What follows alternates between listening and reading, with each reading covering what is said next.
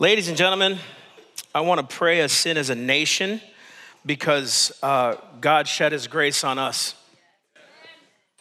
And I mean that. And you're hearing a lot of rhetoric out there today about how this nation was corrupt and it was founded on weird things and ungodly things. But I'm going to ask you guys a question. How many of us used to be laden in sin? What I mean by that, in bondage to sin. How many of us used to be like that?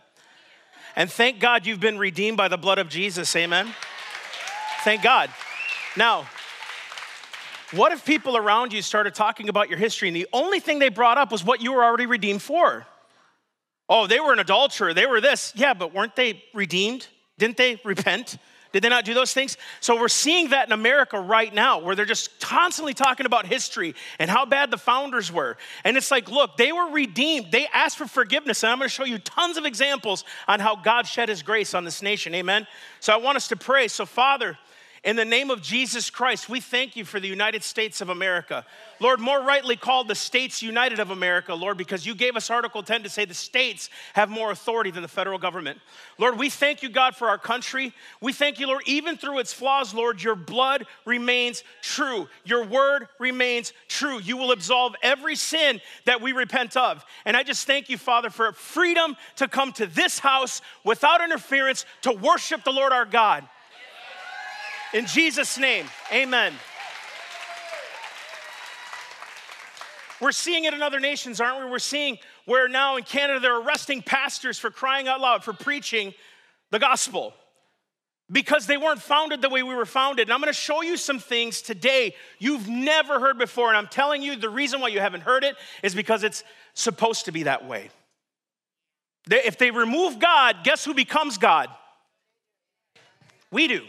So, we're going to talk about that today. We have self evident ministries. I travel all over the country. We also have a podcast that's live every Sunday night. If you guys want to subscribe and tune in on Facebook, we go live uh, every week. Um, our ministry has traveled all over the nation. I'm, I'm the founder of Self Evident Ministry along with my wife, Carrie, right there. Um, and so we travel. Before we came to Revive Church, this is what we were doing full time. I started to come here, uh, and the Lord totally blessed. And I thank Pastor Todd and Jan for allowing us to preach this message because not a lot of pulpits are willing to preach this. So we're going to be talking about that today. Amen. So we got some stuff back there. You guys see that table? Say hi, or whoever's at the table back there. We have a curriculum. I'm going to be saying certain things today that you're not going to know. And so we have a curriculum called Government versus God. What did God entail as far as liberty? Why is that important? So we have a curriculum back there. We also have some gratuitous merch, uh, a lot of cool stuff. If you guys want to support our ministry, this is how we get into public schools. This is how we get into colleges. This is how we go all over the countries because people like you support us and pray for us. And guys, I'm telling you, you who are of the elderly persuasion, and I'm talking about those who are like, what am, what am I left to do? Thank you for praying for people like me because now I'm here standing preaching the gospel all over the country to kids who will never know the gospel because of your prayers. Thank you. Thank you. And if you notice these three right here, Gloria, where are you? You're, rocking it, girl. There's Micah, Zoe, got some cool stuff back there. So let's get into this thing, huh? This is John Adams. John Adams was the second president of the United States. You know what I loved about John Adams? This is what they said about him. He was short, he was chubby, and he was loud. yes! But this is what he said about July 2nd, 1776. And why July 2nd is so important is because that's when we signed the Declaration of Independence. It was just declared on the 4th as a national holiday, okay? So, July 2nd, this is what he said. The second day of July 1776 will be the most memorable time in the history of America.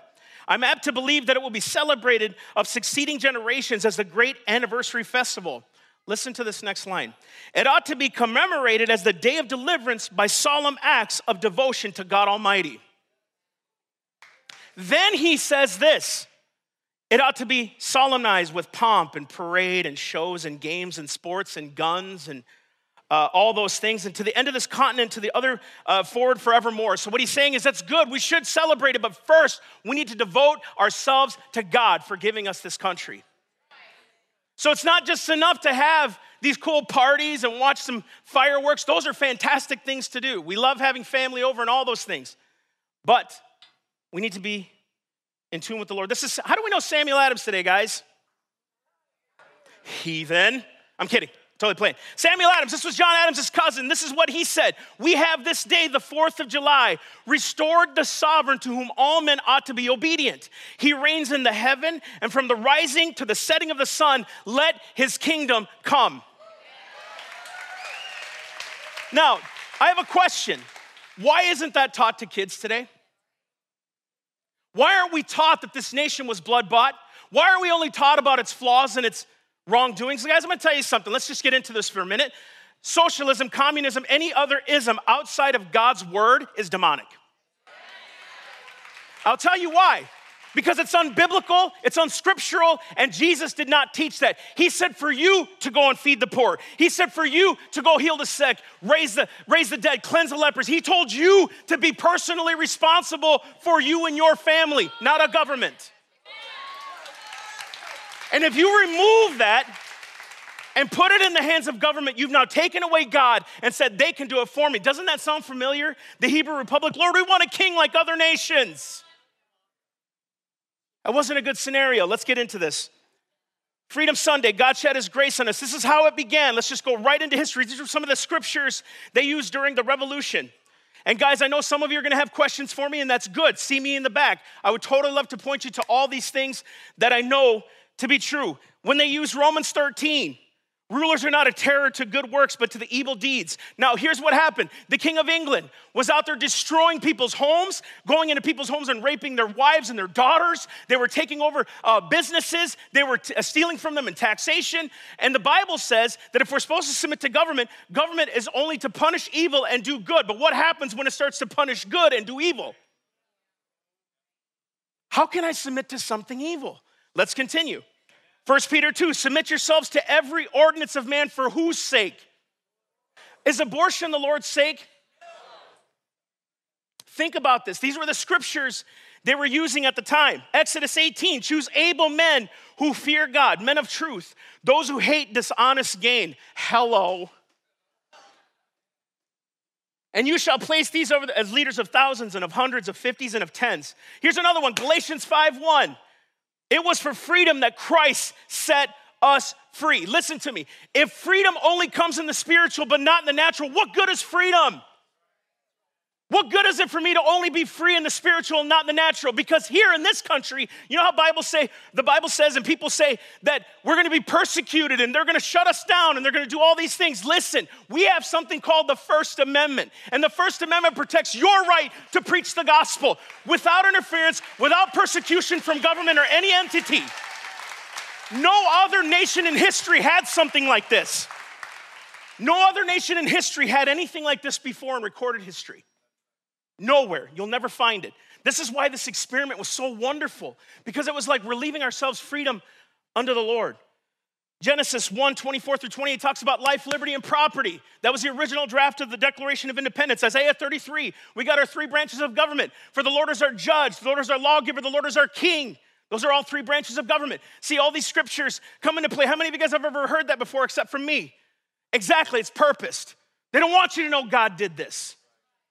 They don't want you to know. So I'm to go into 1639. Did you guys know the first constitution written on these lands was taken from a sermon by Reverend Thomas Hooker? Listen to this. It was the first constitution written in America. It set up a detailed system of government where people, the power rested with the people, self government. In 1639, if you guys have ever heard the Mayflower Compact, when it said, In the name of God, amen, we whose uh, servants are to the King of Spain, he said, For the undertaking of the glory of God and the advancement of the Christian faith. That's why we came to these lands. And the name of the sermon that Reverend Hooker preached that Sunday was this The foundation of authority is laid in the free consent of the people. Which means that God gives you liberty, not to a king, but to you, because you're kings and priests in his eyes.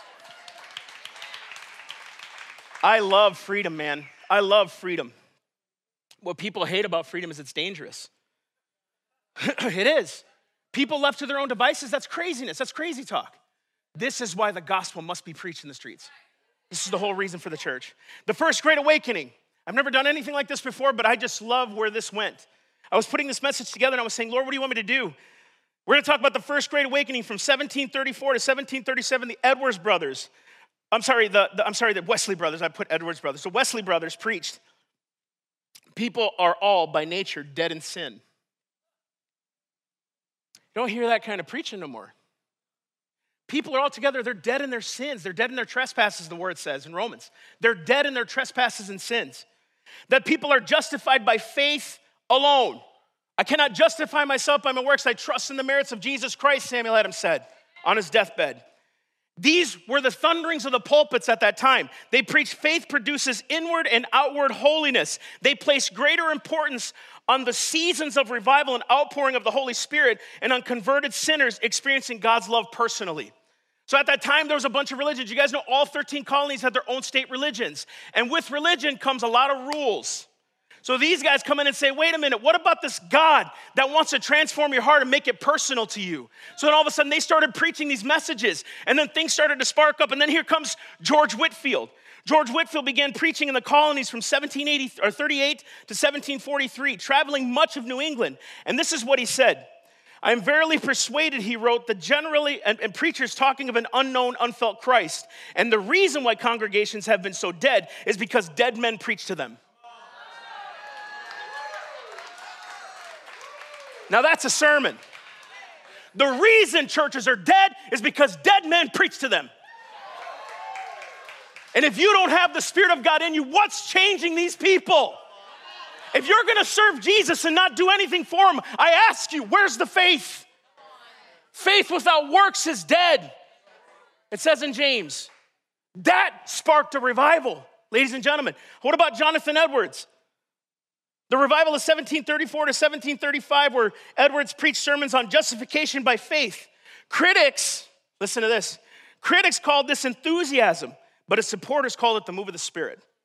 An estimated 30 to 50,000 souls were saved in a year. Yeah. So that was in the 1730s and 40s, right? Let's fast forward a little bit. We'll go to 1774. This is Reverend Jacob Duché in the First Continental Congress. He was asked to pray. They did a prayer service, and this is was part of his prayer. I'm not going to read it all. O Lord, our heavenly Father, high and mighty, King of kings and Lord of lords, who does from thy throne behold all dwellers on the earth and reigns with power supreme and uncontrolled over all the kingdoms. Listen to that. Lock down or look down in mercy, we beseech you, on these American states who have fled to you from the rod of the oppressor and thrown themselves on thy gracious protection, desiring henceforth to be dependent only on you.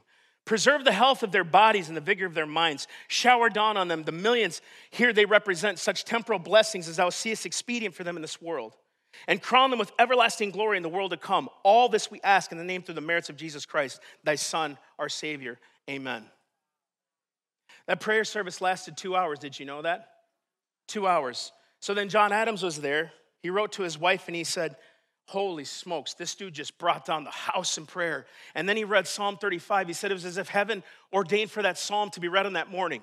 All of this is in that curriculum if you guys want to get it. He said, I never saw a greater effect upon an audience. It seemed as if heaven ordained for that psalm to be read on that morning. And here's where we're going to talk about God shed his grace on us. What about the miracles during the founding? Dude, this stuff gets me lit up. Do you know why? Because when I see God's work at hand, that means we can do it again. We can do it again. It wasn't written for us to say, nice story. It was written for us to say, if it was done once, it can be done again. We can see a nation redeemed to Christ again. Amen? This is Daniel Webster. He said this in 1802. Doesn't he look happy?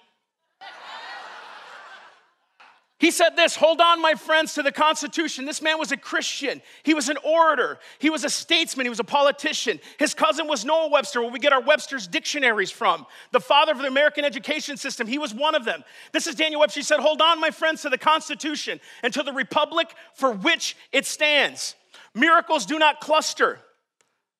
And what has happened once in 6,000 years, biblical view of government. Biblical view of the world. What has happened once in 6,000 years may not happen again. He said, Hold on to the Constitution, for if the American Constitution should fail, there will be anarchy throughout the world. See, all these sins that were happening at the time.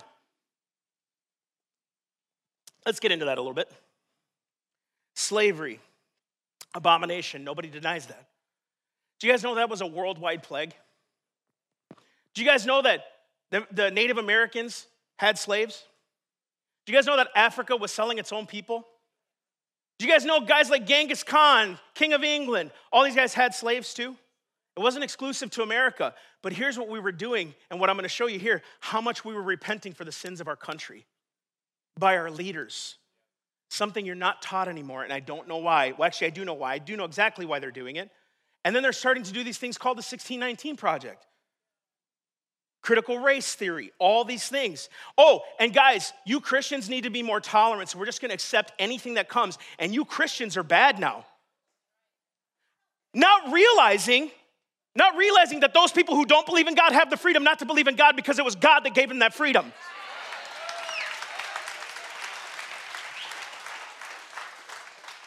Here's a miracle that happened at the time of the founding. This is British Empire's influence. The most powerful king in history was the King of England. Listen to this. He controlled 13 million square miles and over a half a billion people.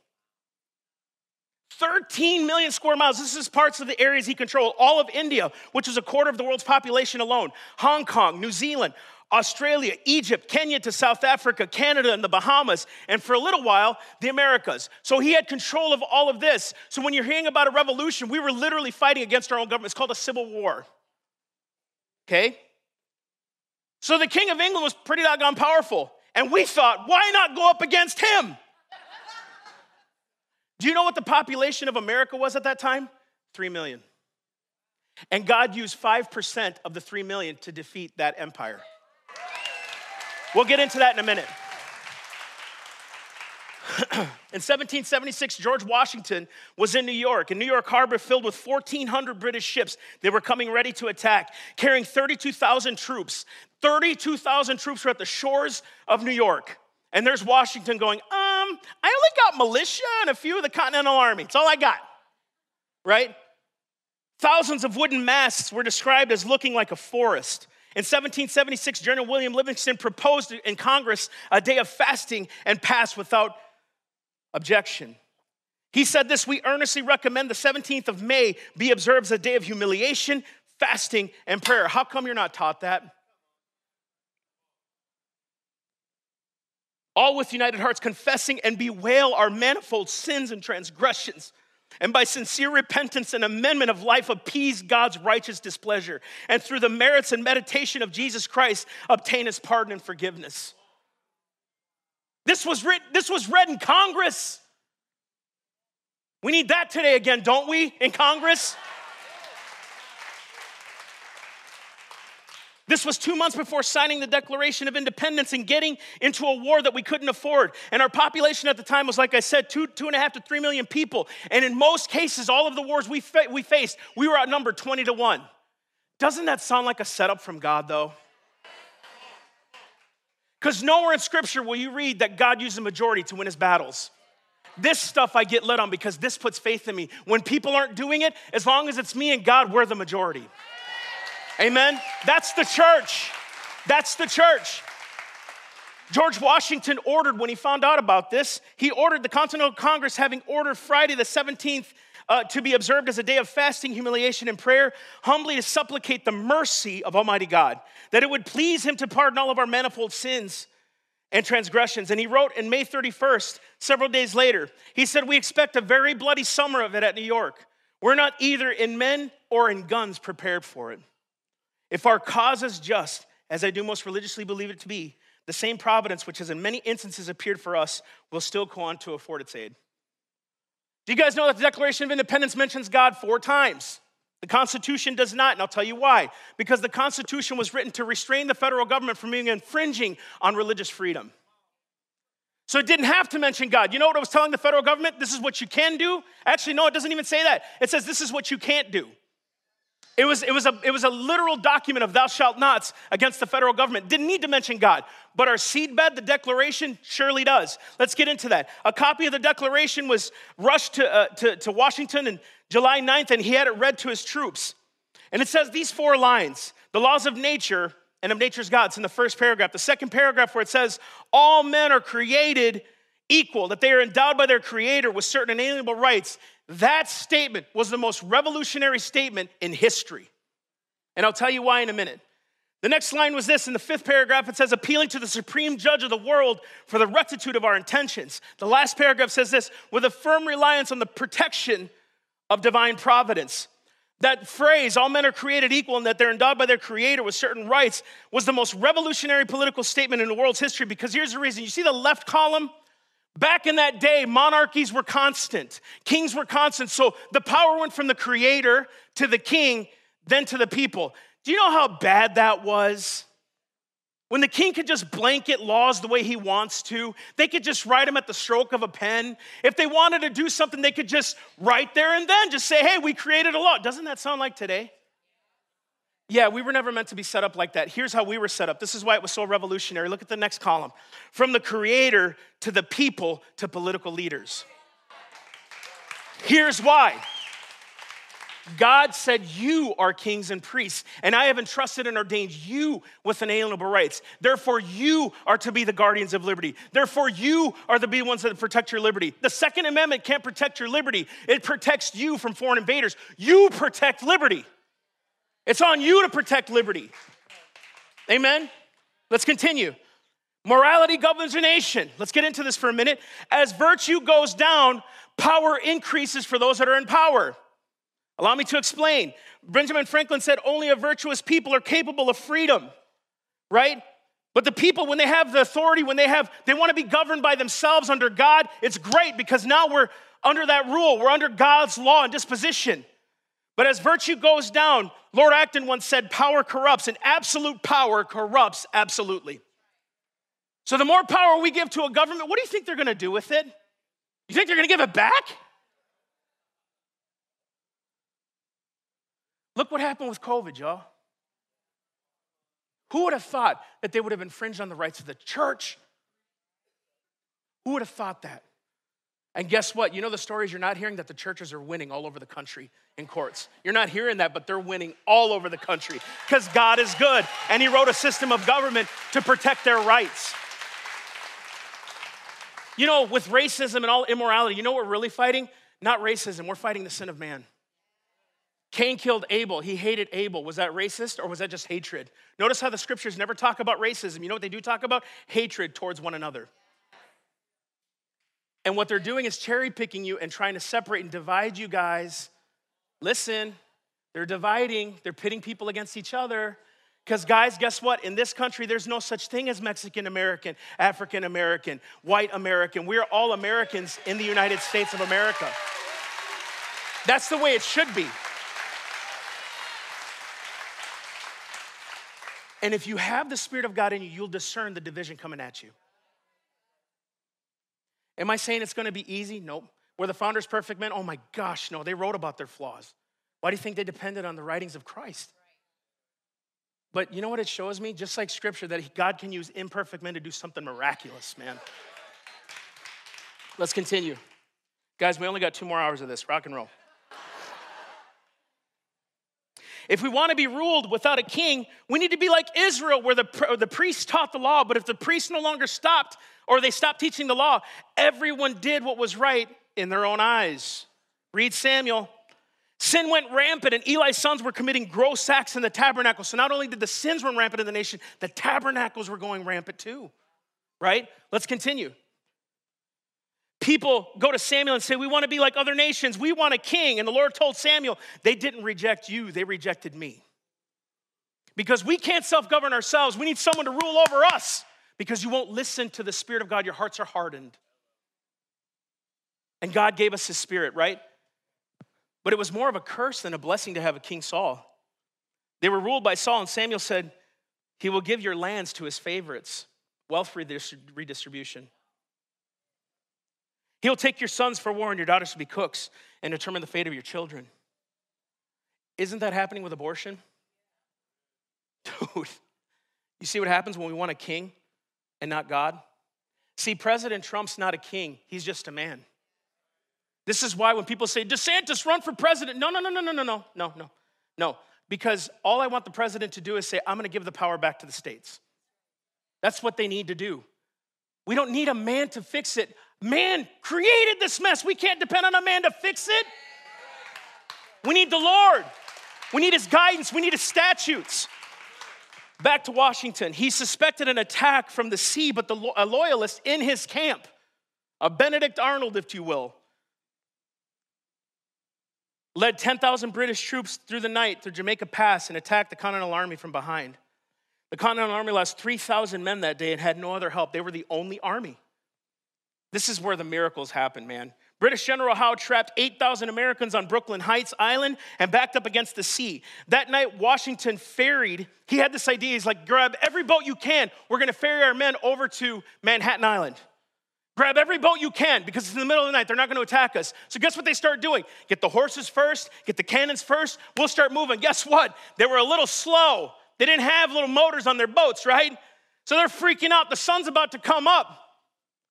And only half of the army was ferried across. And they're freaking out because they know morning time's coming and the British are coming to attack us. But then something peculiar happened. But then a very dense fog appeared over both camps. Watch this. Dude, if this doesn't give you the goosies, I don't know what will. This is so awesome. Major Ben Tallmadge wrote this. He was a chief of, intel, of, of, intelligence for Washington. He said, As the dawn of the next day approached, those of us who remained in the trenches became very anxious for our own safety. When the dawn appeared, there were several regiments still on duty. At this time, a very dense fog began to rise over the river, and it seemed to settle in a peculiar manner over both encampments. I recollect this peculiar providential occurrence perfectly well. So very well, so very dense was the atmosphere. Listen to that. So very dense was the atmosphere that I could scarcely discern a man six yards distance. We tarried till the sun had risen, but the fog remained as dense as ever. You tell me the last time a dense fog happened when the sun rose? It starts to go away, doesn't it? Nope, it remained. Because God heard their fasting and prayer. He heard what they were doing. Washington was the last one on the boat. That's a leader. First one in, last one out. That was a leader. When the fog finally lifted, the British charged and no one was there. The last, this was the last chance that the British had to defeat the Continental Army. Washington wrote in 1778, four years later, I'm sorry, two years later, the hand of providence has been so conspicuous in all of this, the course of the war, that he must, that he must worse, be worse than an infidel that lacks faith. He said, But it will be time enough for me to turn preacher when my appointment ceases. He said, Because of this, I'm gonna turn into a preacher. As soon as this is over, man, I'm preaching this. I mean, imagine that. You're, you're surrounded and God delivers you miraculously. He's saying you gotta be worse than an infidel not to have faith after that. You're not saying there's no atheist in a foxhole. He just said that. Here's what he said in his farewell address, and I'm going to tell you about the character of Washington. He said, Of all the dispositions and habits which lead to political prosperity, religion and morality are indispensable supports. In vain would that man claim tribute to patriotism who should labor to subvert these great pillars of human happiness. What he's saying is, you can't even call yourself a patriot if you're not ascribing to religion and morality. That'll preach. Here's another miracle the story of bulletproof George Washington. Again, another one. This, this, if I make it through this, I'll be happy. In 1754, the French and Indian War was going on, and a British militia detachment formed, led by a 22 year old Virginia Colonel George Washington. 1,400 British troops marched over the Appalachian Mountains to take fort, a fort owned by the French, which is now Pennsylvania. Passing by the Monongahela River, they were ambushed by French regulars, Canadians, and, and the Potawatomi and the Ottawa Indians. Washington was used to fighting in an open field. He wasn't used to being ambushed or hiding. He was used to that open ended combat. You know, you ever see those, like uh, the Patriot or any of those videos? They're just in front of each other, just shooting. What a crazy way to do a war, huh? How about hide? You know, bam! You know, why did I get shot? I don't know. So because he was so used to fighting in open field, Washington went back and forth on horseback through the whole war, taking messages from his general. Back and forth in open war where people were just shooting at them, right? For Edward Braddock, the general, the commander in chief until he was shot dead, along with every other officer of horseback except Washington. Every other officer died except him. He wrote of this account to his younger brother, John Washington, and said this But by all the powerful dispensations of providence, God, I have been protected beyond all human probability or expectation. For I had full bullet holes through my coat, and two horses shot from under me, yet escaped unhurt. although death was leveling my companions on every side of me. 15 years later, an Indian, the Indian chief that was firing at them had an interpreter come and he met Washington and his uh, personal physician, Dr. Craik, and he said this. This is what the Indian chief, this is what was interpreted. This is all in the Library of Congress, by the way. I am a chief and a ruler over my tribes. My influence extends to the waters of the Great Lakes and the far blue mountains. I have traveled a long and weary path that I might see the young warrior of the great battle. It was on that day when the white man's blood mixed with the streams of our forests that I first beheld this chief. He's talking about Washington. I called to my young men and said, Mark yon, this tall, daring warrior. He's not of the redcoat tribe. He hath an Indian's wisdom and the warrior's fight, and has a warrior's heart like we do. Himself alone exposed. Quick, let your aim be certain, and he dies. Our rifles were leveled, rifles which, but for you, knew not how to miss. It was all in vain, and a power mightier far than we shielded you. One warrior declared, I had 17 fair fires at him with my rifle and after all could not bring him down to the ground. Seeing you were under the special guardianship of the Great Spirit, we immediately cease fire on you.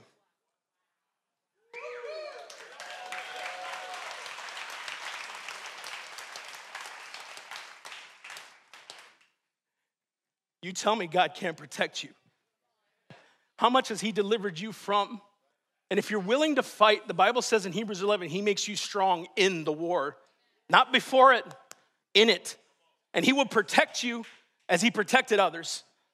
Now, watch this. He then began to prophesy. This chief did. Look how God uses people, man. He said this I am old and soon to be gathered with the great council of fire of my fathers in the land of shades, but ere I go, there is something bids me speak in the voice of prophecy. Listen, the Great Spirit protects that man and guides his destinies. He will become the chief of nations and a people yet unborn will hail him as the founder of a mighty empire. I am come to pay homage to the man who is the particular favorite of heaven and who can never die in battle. Dude. Can you tell me why that's not Captain America? Captain Jesus, man. Look at that. That's faith, man.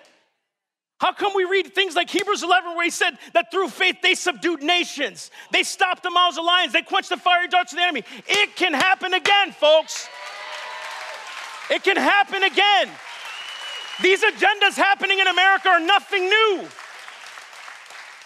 He's looking for a people submitted to him so he can use them to destroy these agendas. And people are saying, it's the end of the world, mass. Jesus is coming back. Listen, you don't know when he's coming back. Go save souls for Jesus. Go get them. You don't know when he's coming back. None of us do. We say it's a sign of the times. Yeah, there's tons of signs of the times back then, too. Did you guys know that during that time they were so surrounded that their, that their daughters were being raped in their homes? Is that happening here? It's happening in other nations, isn't it? Hurricanes, earthquakes, all these things were happening just like that too. But they didn't go saying, Oh, it's time to give up now. Jesus is coming back. You know what they said? No, Lord, we're going to honor you and fight for you. Bring us a nation that'll glorify you.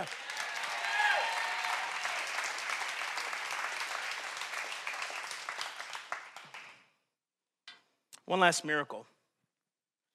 On February 21st, 1786, New Hampshire uh, Governor John Langdon set a day of national fasting and prayer. He said that it would be, it would be pleased to bless the Great Council of the United States of America and direct their deliberations that he would rain down righteousness upon the earth, revive religion, and spread abroad the knowledge of the true God, the Savior of man.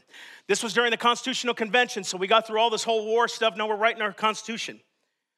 This was uh, back in the day in 1787. The 55 writers of the United States Constitution were 28 Episcopalians. 11 Presbyterians, 7 Congregationalists, 2 Lutherans, 2 Dutch Reformed, 2 Methodists, 2 Quakers, 2 Roman Catholics, and Dr. Franklin, who all say is a deist. Or an atheist, if you want to call him that. one of the most controversial issues of the state's representation. So, what was happening at the time was I'll just break this down simply because I don't want to go through all that. What was happening at the time was you have 55 dudes who are trying to figure out how to have a nation where states can be more free than the federal government. Because they saw what a federal government and overpowering government can do. Because here's why you had the federalist faction of the government at the time who said this men are sinful, they're not angels, so we need a strong government to restrain their passions. Good logical thinking. But here's what the Anti Federalists said You're right. Men aren't angels, so why give them authority and power?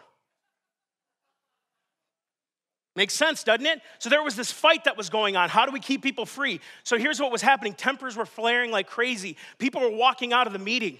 We literally were this close to not having a constitution. So then Ben Franklin got up and said, I got something to say. And he was like 87 years old at the time. And he made this speech. He said, Let's take a three day break. He said, But before we do that, in this situation of the assembly, groping as it were in the dark to find political truth and have scarce able to distinguish it when presented to us, how has it happened, sir, that we have not hitherto once thought of humbly applying to the Father of lights, God, to illuminate our understandings? He said that through the whole delineation, they weren't even in prayer about it. How many of you guys have had some good ideas and never took it to prayer? You know it was a God thing, but it's like, you know, we just need to go do the God thing. We don't go into prayer for it, we don't fast for it, right? We're just gonna go to it. And he said this In the beginning of our contest with Great Britain, we were sensible to the danger. We had daily prayer in this room for the divine protection. Our prayers, sir, were heard, and they were graciously answered. All of us who were engaged in the struggle must have observed frequent instances of a superintending providence in our favor. To that kind providence, we owe this happy opportunity of consulting in peace on the means of establishing our future national felicity. And now, have we forgotten that powerful friend? Have we forgotten God in all this? We want to have national felicity, but He gave it to us in the first place. Why are we forgetting Him? He said, I have lived, sir, a long time. And the longer I live, the more convincing proofs I see of this truth that God governs in the affairs of men. And if a sparrow cannot fall to the ground without his notice, is it probable that an empire can rise without his aid? We have been assured, sir, in the sacred writings that except the Lord build the house, they labor in vain that build it. I firmly believe this, and I also believe that without his concurring aid, we shall succeed in this political building no better than the builders of Babel. Two weeks later, they signed the Constitution after praying. So God took 55 men who were ready to walk out of these meetings and turned it for the glory of God. And here we have a nation. Was it perfect? No. You tell me another nation that's this free. Even through its flaws, even through its politics, because here, man creates politics, folks, God creates government. God creates law and government. So, what's happening politically out there, all the division and strife and stuff, is what man is doing, not what God established. And, guys, slavery was destroyed by Christians. Guys, who was one of the most prominent people speaking out on civil rights? Reverend Dr. Martin Luther King, a reverend, led his church. Oh my gosh, if I could tell you stories of the clergy, the National Gazette in 1789 said it was the clergymen that established this nation, it was the preachers of the time. We don't talk about that anymore. Why? Why? Because if they shut down the church, we got nothing. Church is closed for so long last year because we trusted in the opinion of a man. Sorry, it's the truth. We have healing centers right here. Why close the doors? This is where the hope is, y'all. Why close the doors? Why? Why do that? And it wasn't just that they closed, it was like the government said, so therefore we have to do it. I can't tell you that. Nowhere in the Constitution, Declaration of Independence, Bill of Rights, or any document says that they have the authority to come into your church and shut it down. Nowhere. Matter of fact, quite the opposite. Separation of church and state means that they're supposed to separate themselves from the church, not the other way around. We're not supposed to separate ourselves from government. We need godly men and women in government. That's what this was about. Could it be from that point on as to why Congress printed Bibles for public schools in America in 1782? Do you know that 20,000 works of the Bible were printed for public schools in America? How awesome is that? It was an act of Congress. Do you know what George Washington, when he was sworn in, he was sworn in on a Bible that somehow someone said, Oh, we forgot the Bible. So they quick ran over to St. Paul's Church, grabbed the old King James Bible. It's a big thing, too. They have a picture of it. Huge Bible. Put his hand on, I think it was in the Psalms. He kissed the Bible and he said, uh, he said, God help me. That's when the oath was taken. Now, check this out. If you didn't know, this is awesome. So, after that, he goes in and gives a speech as the first president of the United States. You know what they did after that? They went to St. Paul's Church, had a three hour church service, came back, and then adjourned Congress. How awesome is that? How come you're not taught that? Even through their flaws, they knew they needed God because they were repenting of sins that were so old. Folks, how many of us are young people? How many of us are 30 and under? Isn't abortion just normal? Just normal. You grow up thinking abortion is just normal, it happens. It isn't until you grow up and you say, man, they're killing the life of the unborn. Those are God's kids. But when you're blind and you're dark, you just think it's abortion, man. Same thing with slavery, same thing with oppression, same thing with wars and rumors of wars. All those national and worldwide sins were happening because it was just happening. But did you know that Thomas Jefferson helped William Wilberforce defeat slavery in England? One man stood alone for 44 years and stopped the slave trade in England. One. One man. Because he said no man should be in servitude. Uh, William Wilberforce, look up, look up his story. Right after the thing was passed to stop the slave trade in the, in the British colonies, 44 years later, they sent a runner to his house and they said, Slavery's done, sir.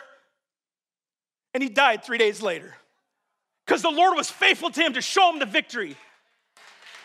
And we could see the same thing happen in America again. Same thing. You know why I love this message? Because it's timeless. I love it when people tell me, Your message is relevant today, bro. It's timeless. These truths are timeless. Notice I'm not talking about what the Republicans said yesterday or the Democrats said yesterday. You know what? I'm not a Republican or a Democrat. I'm a Christian and a constitutionalist. That's what we all need to be. And we all should be that way.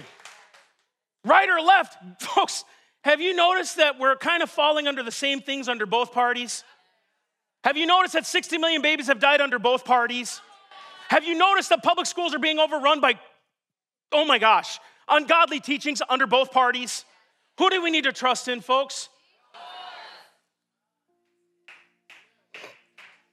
This is why the Washington, this obelisk, it says this holiness unto the Lord, and search the scriptures. All of this is in the Washington Monument. Is that for me to end?